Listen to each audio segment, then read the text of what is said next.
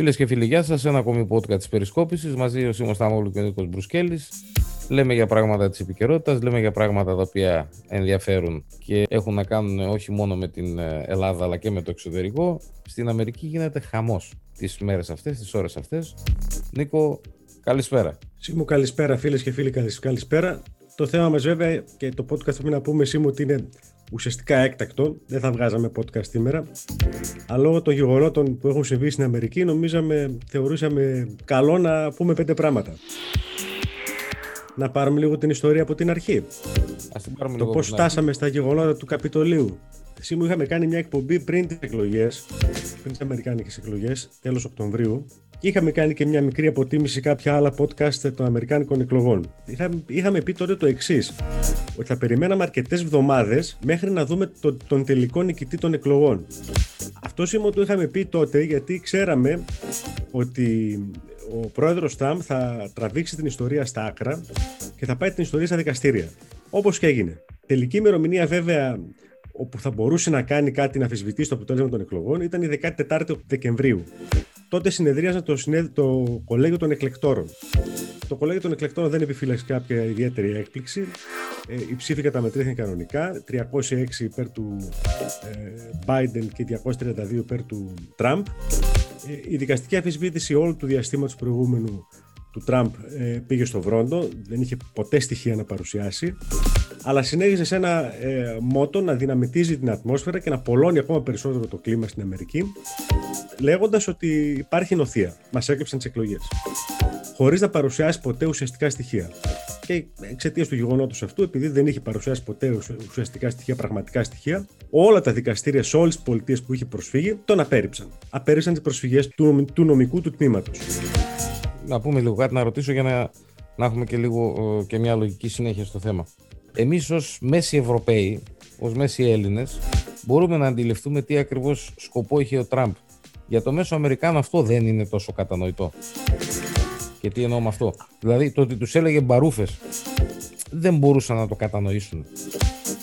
Αυτή την ερώτηση που κάνεις που είναι πολύ σημαντική θα την κρατήσεις για αργότερα. Θα σου απαντήσω αργότερα. Κράτησε το όμως αυτό, είναι πολύ σημαντικό που λες. Θα σου το απαντήσω μετά. Τώρα, η 14 Δεκάτου συνεδριάζει το κολέγιο των εκλεκτόρων. Ο Τραμπ συνεχίζει μετά και τις 14 Δεκάτου στην ίδια ρητορική, την ίδια ακραία ρητορική, την ίδια ακραία πόλωση, όπου φτάνει στο σημείο να δώσει ραντεβού με τους υποστηρικτές του στις 6 Ιανουαρίου στην Ουάσιγκτον. Εκεί τι θα γινόταν στις 6 Ιανουαρίου; Μια συνεδρίαση η οποία είναι ε, επιτοπλίστων εθιμοτυπική, όπου επικυρώνεται εκεί η απόφαση των εκλεκτόρων. Ε, είναι η συνεδρίαση των δύο νομοθετικών σωμάτων, της Βουλής των Αντιπροσώπων και του Κογκρέσου. Έχει ουσία η, η συγκεκριμένη κοινή συνεδρίαση, είναι από τις λίγες κοινές συνεδριάσεις που κάνουν τα δύο σώματα, από τις λίγες, αυτό να το ξεκαθαρίσουμε στον κόσμο. Δηλαδή μιλάμε για, ε, στην Αμερική για μια Βουλή που αποτελείται από δύο σώματα, από τη Γερουσία και από τη Βουλή των Αντιπροσώπων. Αυτά τα δύο είναι ελάχιστες οι περιπτώσεις που συνεδριάζουν μαζί. Στάνταρ συνεδριάζουν μια φορά το χρόνο, όταν ο εκάστοτε πρόεδρος απευθύνεται στο λαό και στους βουλευτές. Σωστά. Και αυτό το οποίο θα έκαναν αυτοί στην ουσία είναι αυτό που λες εθιμοτυπικό, αλλά εγώ θα το έλεγα ας πούμε καθαρά τυπική διαδικασία. Τι θα κάνανε οι άνθρωποι αυτοί, ας το πούμε στον κόσμο. Θα επικύρωναν την, ε, την απόφαση του σώματος των εκλεκτόρων. Τίποτα Ακριβώς, παραπάνω. θα παίρναν τα αποτελέσματα, θα λέγανε πολύ λίγη ώρα. και γεια σας τι, τι έγινε εκεί. Ο Τραμπ λοιπόν καλεί τους υποστηρικτέ του και μαζεύονται οι υποστηρικτέ του από όλη την Αμερική. Οργανώνει συγκέντρωση μπροστά στο Λευκό Οίκο με τους υποστηρικτέ του. Μιλάει ευθέως και λέει: Κάνει την υποτροπή. Αφού τελειώνει την ομιλία του, αφού είπε βέβαια ότι ξανά δυναμίτησε το κλίμα, ότι υπάρχει νοθεία και μας κλέψαν τις εκλογές. Ορίστε, τους λέει, εκείνο το Καπιτόλιο, εκεί συνεδριάζουν αυτοί οι τύποι τώρα. Σηκωθείτε να πάτε να τους δείξετε τι πιστεύετε. Και φυσικά ε, ο κόσμος, ο όχλος, πήγε προς το Καπιτόλιο και έγιναν τα γνωστά επεισόδια που είδαμε όλοι στη τηλεοράση μας προχθές. Γιατί μιλάμε το ότι έχει πολύ μεγάλη σημασία αυτό που έγινε προχθές; Για το κύρος των Ηνωμένων Πολιτειών, το ίδιο το κύρος των Ηνωμένων Πολιτειών, φαντάσου τώρα ότι ένα, τρο, ένα τρολάρισμα που υπάρχει από την πλευρά των Μεξικάνων προχθές, όπως ξέρεις, οι Αμερικάνοι, ο Τραμπ έχει χτίσει ένα τεράστιο τείχος στα σύνορα με το Μεξικό για να μην μπορούν οι μετανάστες από το Μεξικό να έρχονται στην Αμερική. Ναι, έχουμε αυτό το, το θέμα, το οποίο είναι το εξής. Δουλεύουν τους Αμερικάνους και τους λένε ότι αν δεν μπορείτε εσείς να κρατήσετε τον κόσμο απ' έξω, στην πρωτεύουσά σας, να έρθουμε εμείς να χτίσουμε ένα τείχος γύρω-γύρω, το σύστημα μπορέσει να τους κρατάτε. Μιλάμε για τέτοιες καταστάσεις. Ε, τους έχουν πάρει στο ψηλό τώρα και οι Μεξικάνοι, η Βενεζουέλα, το Ιράκ, ε, τώρα οι πάντες. Οι Αμερικάνοι θεωρούσαν ω τώρα ότι είχαν την πιο τέλεια δημοκρατία του κόσμου και ότι στέλναν παντού παρατηρητές οι Αμερικάνοι για να παρατηρήσουν τις εκλογές των άλλων χωρών. Το Ιράκ έχει εκδώσει ένταλμα σύλληψης κατά του Τραμπ. Παρόλα αυτά, αυτά που λέμε για το κύρος των, των ίδιων των ΗΠΑ, το οποίο βέβαια αφορά τους ίδιους, ε, αλλά είναι και τεράστιο πλήγμα συμβολικό, όπως καταλαβαίνει ο καθένας, για, για την ίδια τη δημοκρατία και τους ίδιους δημοκρατικούς θεσμούς. Στην αναδρομή που κάναμε σήμερα, ξέχασα να πω κάτι. Ένα γεγονός σημαντικό το οποίο δυναμίτησε ακόμα περισσότερο το κλίμα. Λίγες μέρες πριν τις 6 του μηνός γίνονται στην ε, Τζόρτζια οι επαναληπτικές εκλογές. Γιατί Εκεί υπάρχει ο κανόνας του 50 συν 1. Δηλαδή, για να βγει νικητής, πρέπει κάποιος να πάρει το 50 συν 1. Όταν έγιναν εκλογές του Νοεμβρίου, δεν υπήρχε νικητής και γίνονται επαναληπτικέ εκλογές εκεί. Οι δημοκρατικοί έπρεπε να πάρουν και τις δύο έδρες γερουσίας, ούτως ώστε να έχουν τον έλεγχο και της γερουσίας. Και κερδίζει εκεί ένα-δύο τύποι. Ο ένας είναι ένας τριαντάρης 30 κάτι χρονών, εβραϊκής καταγωγής. Ο δε δεύτερος γερουσιαστής που εκλέγεται είναι ένας Γουόρνοκ, ο οποίος είναι παπάς, πάστορας, που στην εκκλησία του Μάρτιν Λούθερ Κίνγκ. Συμβολικό. Δηλαδή στην ουσία μια, μια ε, πολιτεία του Νότου έβγαλε έναν Εβραίο και έναν μαύρο. Και έναν μαύρο. Για πρώτη φορά η Τζόρτζια βγάζει μαύρο γερουσιαστή. Καταλαβαίνεις το μπέρδεμα στην Αμερικανική κοινωνία, έτσι. Γίνεται χαμός. Βέβαια εκεί στην Τζόρτζια αξίζει, το είπα και την άλλη φορά, θα το πω και τώρα. Υπάρχει μια φοβερή φι, φιγούρα, μια γυναίκα, η Στέισι Άμπραμς, την οποία το είπα και την προηγούμενη φορά, στο, στο λέω και τώρα, η οποία αγαπητέ έκανε το εξής αυτή η γυναίκα. Τα τελευταία δύο χρόνια το, το έκανε το εξής εκπληκτικό. Ενέγραψε, παρακαλώ, στους εκλογικούς καταλόγους 800.000 ανθρώπους, τους περισσότερους από τους οποίους, πρέπει να σου πω, τις οικογένειες δηλαδή, τις περισσότερες, τις γνώρισε προσωπικά και τους μίλησε προσωπικά η ίδια. Επειδή έχεις κάνει εκλογές χρόνια, μπορείς να αντιληφθείς το μέγεθος του εγχειρήματος. Και μιλάμε για 800.000. Δεν μιλάμε για τα δικά μας τα, τα τοπικά δεδομένα που το εκλογικό σώμα είναι, ξέρω εγώ, 25-30.000 πώς είναι.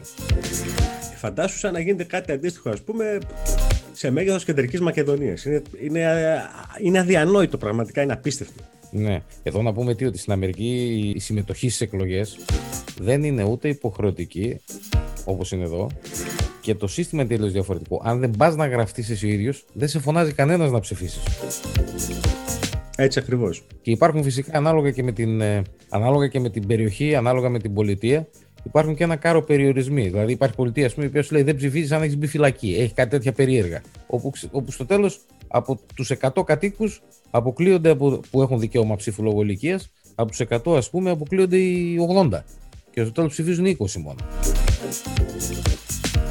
Κλείνοντας για το θέμα της γερουσίας, βέβαια μπορούμε να πούμε πάρα πολλά για το θέμα αυτό, γιατί ότι έχει την πλειοψηφία πλέον, ότι έχουν την πλειοψηφία πλέον δημοκρατική, είναι 50-50 οι γερουσιαστές αυτή τη στιγμή, αλλά θα μετρήσει στις ισοψηφίε η ψήφος της αντιπροέδρου της ε, Καμάλα Χάρης. Αυτό δεν σημαίνει εκ των, πραγμα... εκ των προτέρων ότι θα έχουν απριόρι την πλειοψηφία. Μην, μην, μην το βλέπουμε ότι εκεί οι γερουσιαστέ δεν είναι όπως οι βουλευτές εδώ στην Ελλάδα. Όχι, δεν έχει στην Ευρώπη. πειθαρχίες. Όπου είναι πρόβατα. Έτσι έχουν τάσεις. Άλλοι είναι πιο συντηρητικοί, άλλοι είναι πιο δημοκρατικοί, άλλοι είναι πιο προοδευτικοί, πιο αριστεροί, όπως θες πάρτο.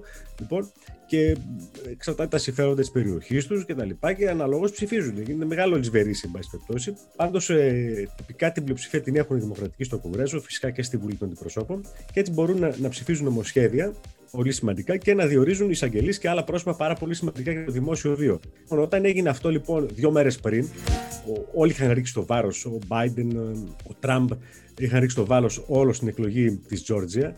Επίσης, να πω δύο γεγονότα ακόμα που συνέβησαν πριν την εισβολή στο Καπιτόλιο Σίμω και πριν την εκλογή στη Τζόρτζια, το οποίο ήταν το τελευταίο το οποίο περίμενε ο Τραμπ. Δεν ξέρω πώς το σκεφτόταν στο μυαλό του. Θα κερδίσει την Τζόρτζια και θα ζητήσει να αλλάξουν το αποτέλεσμα. Ε, βέβαια, ο ίδιος, αν θυμάσαι, είχε ζητήσει ε, το είχε δημοσιεύσει στη Washington Post. Ε, είχε απειλήσει μάλιστα τον, τον Υπουργό Δικαιοσύνης της Τζόρτζια, ο οποίος είναι Ρεπουμπλικάνος στην παρόδο, ναι, ναι, και ο κυβερνήτης της Τζόρτζια. Το γνωστό τηλεφώνημα που τον απειλούσε, πε μου 11.000-12.000 ψήφους για να πάρω την πολιτεία. Προτού τη συγκέντρωση και την εισβολή στο Καπιτόλιο, 10 πρώην Υπουργοί Άμυνας των ΗΠΑ κάνουν κοινή επιστολή και ζητούν οτιδήποτε συμβεί μέχρι την ορκομοσία του Biden να μην εμπλακεί ο στρατός. Ναι, γιατί γνωρίζουν πολύ καλά ότι με ένα τηλεφώνημά του ο Τραμπ μπορεί να ενεργοποιήσει τα πάντα, μέχρι και τις πυρηνικές κεφάλες. Και έτσι φτάνουμε λοιπόν στην ε, προχθεσινή μέρα όπου γίνεται η εισβολή στο Καπιτόλιο. Ποιοι εισβάλλουν εκεί είναι οι παλιοί του Τραμπ. Ποιοι είναι αυτοί. Πρέπει να σου πω ότι είναι κάποιες ομάδες, κάποια κινήματα στην Αμερική, τα οποία αποτελείται κυριολεκτικά από ψεκασμένους. Όμως τα κινήματα αυτά πλέον δεν είναι απλά έτσι τρελών ή μη τρελών, όπως το QAnon και, το Proud, και τα Proud Boys. Είναι κινήματα που έχουν ε, μέσα στοιχεία ρατσιστικά, ναζιστικά, σχέσεις με ακροδεξιές ομάδες, έντονες, ε, απασχολούν το FBI και πλέον πρέπει να σου πω ότι απασχολούν και την Ευρώπη το τελευταίο εξάμεινο ή χρόνο, γιατί έχουν ακριβώς αυτά τα στοιχεία. Και αυτό είναι πολύ μεγάλο πρόβλημα το οποίο θα το δούμε μπροστά μας, διότι ο τραμπισμός, ο Τραμπ μπορεί να φεύγει, αλλά ο τραμπισμός θα παραμείνει. Και αυτό που σέρνει από πίσω τον αντισυστημισμό και όλο αυτό το συρφετό, το οποίο βέβαια μόνο αντισυστημικός δεν είναι ο Τραμπ, το οποίο είναι η προσωποποίηση του συστήματος, με τη στήριξη των, των elite κτλ. κτλ. Ο, μα ο ίδιος είναι elite. Να πούμε κάτι. Δεν ξέρω αν θυμάστε δεκαετία 90 στην Αμερική, τον, ε, τον βλέπαμε κάποτε και στο, στο CNN ήταν, δεν θυμάμαι ποιο κανάλι ήταν. Τον, τον Pat Buchanan, εκείνο τον τύπο με, το, με τη χωρίστρα. Ναι, ναι. Ο, ο οποίος ήταν κατά όλων. Κινήθηκε σε κάποια φάση, αν θυμάμαι καλά, το 92 πρέπει να ήταν, για να, ε, για να είναι υποψήφιος σε εκλογές με του Ρεπουμπλικάνου. Δεν τα κατάφερε.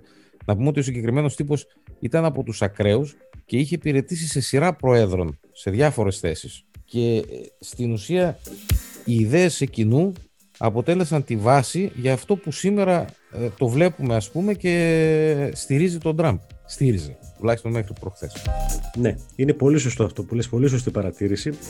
Και επίσης το είπες και πριν, να το πω και εγώ τώρα, ότι στην, σε αυτή την ιστορία αυτή τη στιγμή στην Αμερική, το είπες και πριν και πολύ σωστά το είπες, έχει πάρα πολύ μεγάλη ευθύνη το ίδιο το κόμμα, το ίδιο το Ρεπουμπλικανικό κόμμα. Δεν είναι δυνατόν δηλαδή, να μην υπάρχει άνθρωπος να μπορεί να το ανατεθεί, ένας σοβαρός έντιμος και χέφρον άνθρωπος να μπορεί να το ανατεθεί η Προεδρία ή η διεκδίκηση Προεδρίας, σε πάση περιπτώσει. Δεν είναι τα 74 εκατομμύρια που ψήφισαν παλαβή ή όλοι ακροδεξιοί. Για το θέμα προφανώς. Είναι μια πολύ μικρή μια ψηφία. η οποία σέρνει και τους υπόλοιπους η πλειοψηφία των ανθρώπων αυτό είναι πάρα πολύ σοβαροί άνθρωποι. Έτσι, και δεν υπάρχει καμία αμφιβολία γι' αυτό. Αλλά το κόμμα, το συγκεκριμένο, το οποίο είναι ένα τεράστιο κόμμα, το μεγαλύτερο κόμμα, μαζί με δύο κόμματα υπάρχουν στην Αμερική, τεράστια μάζα, δεν είναι δυνατόν να μην μπορεί να ξεκαθαρίσει αυτή την κατάσταση.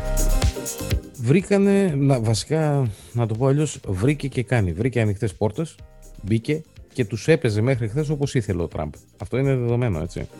Γιατί αυτό το οποίο έκανε ήταν τι, προέταξε τον πρώτο βίο του όσον αφορά τα επιχειρηματικά.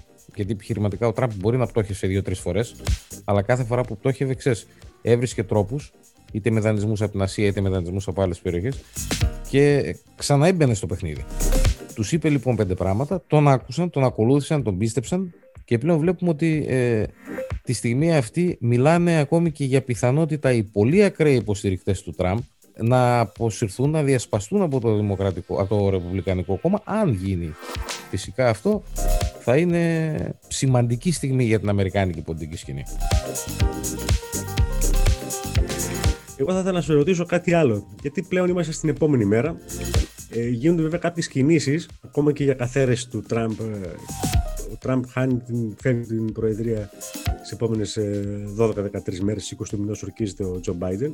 Πόσο θεωρείς ότι υπάρχει πιθανότητα να γίνει κάτι τέτοιο, να δούμε κάτι τέτοιο; Κοίτα, η καθαίρεση μπορεί να γίνει με δύο τρόπους. Ο πρώτος είναι το γνωστό impeachment που θέλει χρόνο. Ο δεύτερος τρόπος είναι ο αντιπρόεδρός του, για τον οποίο έχει πει τα χειρότερα από προχθές και μετά, που δεν του έκανε τα χατήρια. Ο δεύτερος τρόπος είναι λοιπόν ο αντιπρόεδρός του μαζί με ε, μέλη του, με την πλειοψηφία του Υπουργικού Συμβουλίου να ζητήσουν, αυτό που λέμε Υπουργικό Συμβούλιο εμείς, να ζητήσουν να τον ε, ανακηρύξουν ανίκανο να ασκήσει τα καθήκοντά τους. Αυτή είναι η πιο γρήγορη εκδοχή. Δεν ξέρω κατά πόσο είναι διατεθειμένοι οι Αμερικάνοι να αλλάξουν τρεις προέδρους μέσα σε 15 μέρες. Μετά θα πρέπει να δούμε και κάτι άλλο.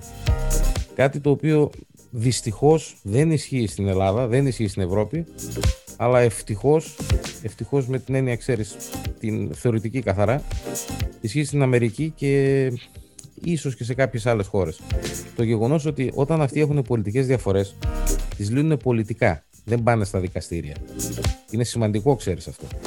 Και οτιδήποτε λύνεται δεν παραπέμπεται από τη Βουλή σε κάποιο δικαστήριο, το λύνουν εκεί, πολιτικά και μεταξύ τους. Δηλαδή δεν, δεν στείνονται ε, εξεταστικές επιτροπές οι οποίες θα καταλήξουν ας πούμε, σε κάποια ειδικά δικαστήρια. Καθαρίζουν, τα θέματα, καθαρίζουν τα θέματα γρήγορα και μεταξύ τους. Τώρα ξαναλέω και πάλι πόσο είναι διατεθειμένη η πολιτική ελίτ της Αμερικής. Είτε και στο ένα κόμμα είτε στο άλλο. Να αλλάξει τρεις προέδρους σε 13 μέρες δεν μπορώ να το, να το εκτιμήσω. Ε, δεν ξέρω η δικιά σου η άποψη ποια, ποια είναι. Εγώ δεν νομίζω ότι ε, θα γίνει κάτι τέτοιο. Έχεις δίκιο σε αυτό που λες. Δεν, δεν νομίζω ότι είναι διατεθειμένοι να αλλάξουν τρεις προέδρους σε λίγες μέρες. Αν το δούμε και λίγο ε, με βάση αυτά τα οποία έχει πει τις τελευταίες τρεις μέρες, ο Τραμπ στην ουσία τι έχει κάνει; Τους έχει πει βγείτε και πάτε προς το Καπιτόλιο για να διαδηλώσετε και να μην προπατήσει η διαδικασία της επιβεβαίωσης των αποτελεσμάτων το πρώτο. Λίγες ώρες μετά τους λέει μείνετε εκεί που είστε αλλά καθίστε ήσυχοι. Μετά βγαίνει από πόσο, 2, 3, 5 ώρες, πόσο βγει, χίπιο μαζεύστε τα και φυγέτε. Ε, πλέον έχει αρχίσει, πέραν το ότι εγκαταλείπει αυτούς τους οποίους, τους έχει βάλει να κάνουν πέντε πράγματα, έχει αρχίσει και αλλάζει και, τα, και τη ρητορική του και αλλάζει και τον ε, τρόπο σκέψης του Προφανώς γιατί βλέπει μπροστά του το 24 γιατί ξέρει πολύ καλά ότι άμα καθαρεθεί το 24 δεν μπορεί να κατέβει ναι, αυτό είναι σωστό που λες. Θα μετριάσει τους τόνους προς την, ε, όσο φτάνει η ημερομηνία για να ορκιστεί ο Biden. Αλλά βέβαια δεν θα μετριάσει, δεν θα σταματήσει να λέει ποτέ, αυτή είναι η γνώμη που την έχω πει από την αρχή, δεν θα σταματήσει να λέει ποτέ ότι, ότι μας έκλεψαν. Και αυτό θα είναι το βασικό του μότο με το οποίο έχει κατά τη γνώμη μου έχει ξεκινήσει ήδη την προεκλογική εκστατεία του 24. Θέλω να σου ρωτήσω όμως, πέρα από αυτό το γεγονός σαν γεγονός, πώς τα βλέπεις, πώς βλέπεις από εδώ και πέρα και τα επόμενα χρόνια και με βάση όσα συμβαίνουν αυτή τη στιγμή και θα συμβούν μπροστά μας την πορεία της Αμερικής. Θα συνεχίσει να είναι η ηγέτη, δηλαδή με δύναμη, να το πω έτσι, του πλανήτη. Θα σου το πω αρχικά μονολεκτικά και μετά όσο πιο σύντομα μπορώ για να μην κουράσουμε και τους ακροατές. Για μένα όχι. Δεν θα είναι, ευρύ, δεν θα είναι πλέον η ηγέτιδα δύναμη. Πρώτα πρώτα όσον αφορά την οικονομία, η Κίνα θα την αφήσει πάρα πολύ πίσω. Δεν το συζητάμε αυτό. Και από την άλλη μεριά, δεδομένων και των γεγονότων τα οποία συνέβησαν πριν από δύο-τρεις μέρες στο Καπιτόλιο και πολιτικά πλέον, η Αμερική δεν θα, δεν θα δικαιούται, να το πούμε απλά, δεν θα δικαιούται να κουνάει το δάχτυλο σε οποιονδήποτε άλλον στον πλανήτη και να του λέει: Όπα, εδώ δεν τα πας καλά και δεν είσαι τόσο δημοκρατικός. Η ζημιά που έχει κάνει ο Τραμπ είναι μεγάλη για την Αμερική. Είναι πολύ μεγάλη. Εγώ θα συμφωνήσω απολύτως σε ό,τι είπες. Ε, το σύνθημα του Τραμπ το οποίο εξελέγει ήταν Make, Make America Great Again. Νομίζω ότι φεύγοντας από το πολιτικό σκηνικό όποτε φύγει μπορεί να φύγει σε 8 χρόνια, δεν ξέρω, να εκλεγεί την επόμενη φορά πρόεδρος Φερρυπίν και να φύγει από το πολιτικό σκηνικό μετά από 8 χρόνια. Λοιπόν, πάντως όποτε και αν φύγει, να είναι σίγουροι, θα, νομίζω πρέπει να είμαστε σίγουροι ότι η Αμερική δεν θα είναι όσο ισχυρή όσο ήταν πριν τον Τραμπ. Η πλάκα είναι πια ότι αν προσέξεις όλη την ιστορία, όλες αυτές οι μεγάλες ε, δυνάμεις, ας πούμε να το πούμε, οι μεγάλες αυτοκρατορίες, ας το πούμε έτσι, κάναν τον κύκλο τους και ξαφνικά εξαφανίστηκαν. Δεν ξέρω αν τη στιγμή αυτή έχει ξεκινήσει η αρχή του τέλους του κύκλου της Αμερικής. Δεν μπορώ να το, να το σκεφτώ. Βασικά δεν μπορώ να το διανοηθώ και όλα σου πω την αμαρτία μου, γιατί θεωρώ την Αμερική πυλώνα για πολλά πράγματα πάνω στον πλανήτη. Αλλά νομίζω ότι έχει αρχίσει σιγά σιγά και φτάνει προς το τέλος αυτός ο κύκλος. Διήρκησε πόσο, 70 χρόνια για να μην πούμε και περισσότερο. Άντε να πάμε και λίγο στον Πρώτο Παγκόσμιο Πόλεμο, να πούμε ότι διήρκησε 100 χρόνια. Και Νομίζω δεν ξέρω αν όλα στη ζωή και στην ιστορία είναι νομο... νομοτελειακά κάποια στιγμή αρχίζουν και τελειώνουν. Νομίζω αυτή τη στιγμή ζούμε την παρακμή και η παρακμή νομίζω ε, εξαιτίας αυτή της αυτής της κατάστασης με τον Τραμπ και ό,τι σέρνει από πίσω όλα αυτά τα κινήματα κτλ. Αυτό που περιγράψαμε πριν, νομίζω η κατάληξη στο τέλος μετά από 5-10 χρόνια, 15 θα είναι κάπου εκεί. Ναι, η μόνη διαφορά, ξέρεις ποια είναι η σχέση με, με, με τις παλιές αυτοκρατορίες, ας πούμε. Το γεγονός ότι αν, αν μια παλιά αυτοκρατορία τεινάζονταν στον αέρα, οι υπόλοιποι επιζούσαν. Τώρα δυστυχώς, επειδή η Αμερική έχει τη δυνατότητα με ένα κουμπί να μας τεινάξει όλους στον αέρα, τα πράγματα είναι πιο επικίνδυνα και θα πρέπει να τα δουν όλοι οι υπόλοιποι πλην των Αμερικάνων με, με περισσότερη προσοχή. Biden θα έχει πολύ δύσκολο έργο μπροστά, αυτό είναι απολύτως βέβαιο. Πολλοί θεωρούν ότι θα είναι μια μεταβατική κατάσταση. Θα δούμε πώς θα εξελιχθεί η κατάσταση, η ιστορία και με αυτόν. Ε, γιατί ο Τραμπ θα παραμείνει στο παιχνίδι. Εγώ να πω ότι τα πράγματα είναι δύσκολα. Τα πράγματα δεν είναι τόσο αστεία όσο φαίνονται. Ε, σηκώνουν τρολάρισμα οι Αμερικάνοι. Δεν είναι κακό αυτό. Δεν είναι καθόλου κακό. Να βάλει ο Θεός στο χέρι του, τόσο ώστε ο Biden όταν θα αναλάβει την εξουσία να μπορέσει μέσα σε ένα διάστημα 2-3 ετών, γιατί και σαν πολιτικός είναι καλός, δεν είναι κακός πολιτικός, ότι θα ηρεμήσουν λίγο τα πράγματα και ότι θα καταλαγιάσουν. Και ότι για μία ακόμη φορά αυτοί οι οποίοι ήθελαν να την άξουν στον αέρα όλη αυτή την εκλογική διαδικασία, ακόμη και την τελευταία στιγμή, θα μπουν στο περιθώριο.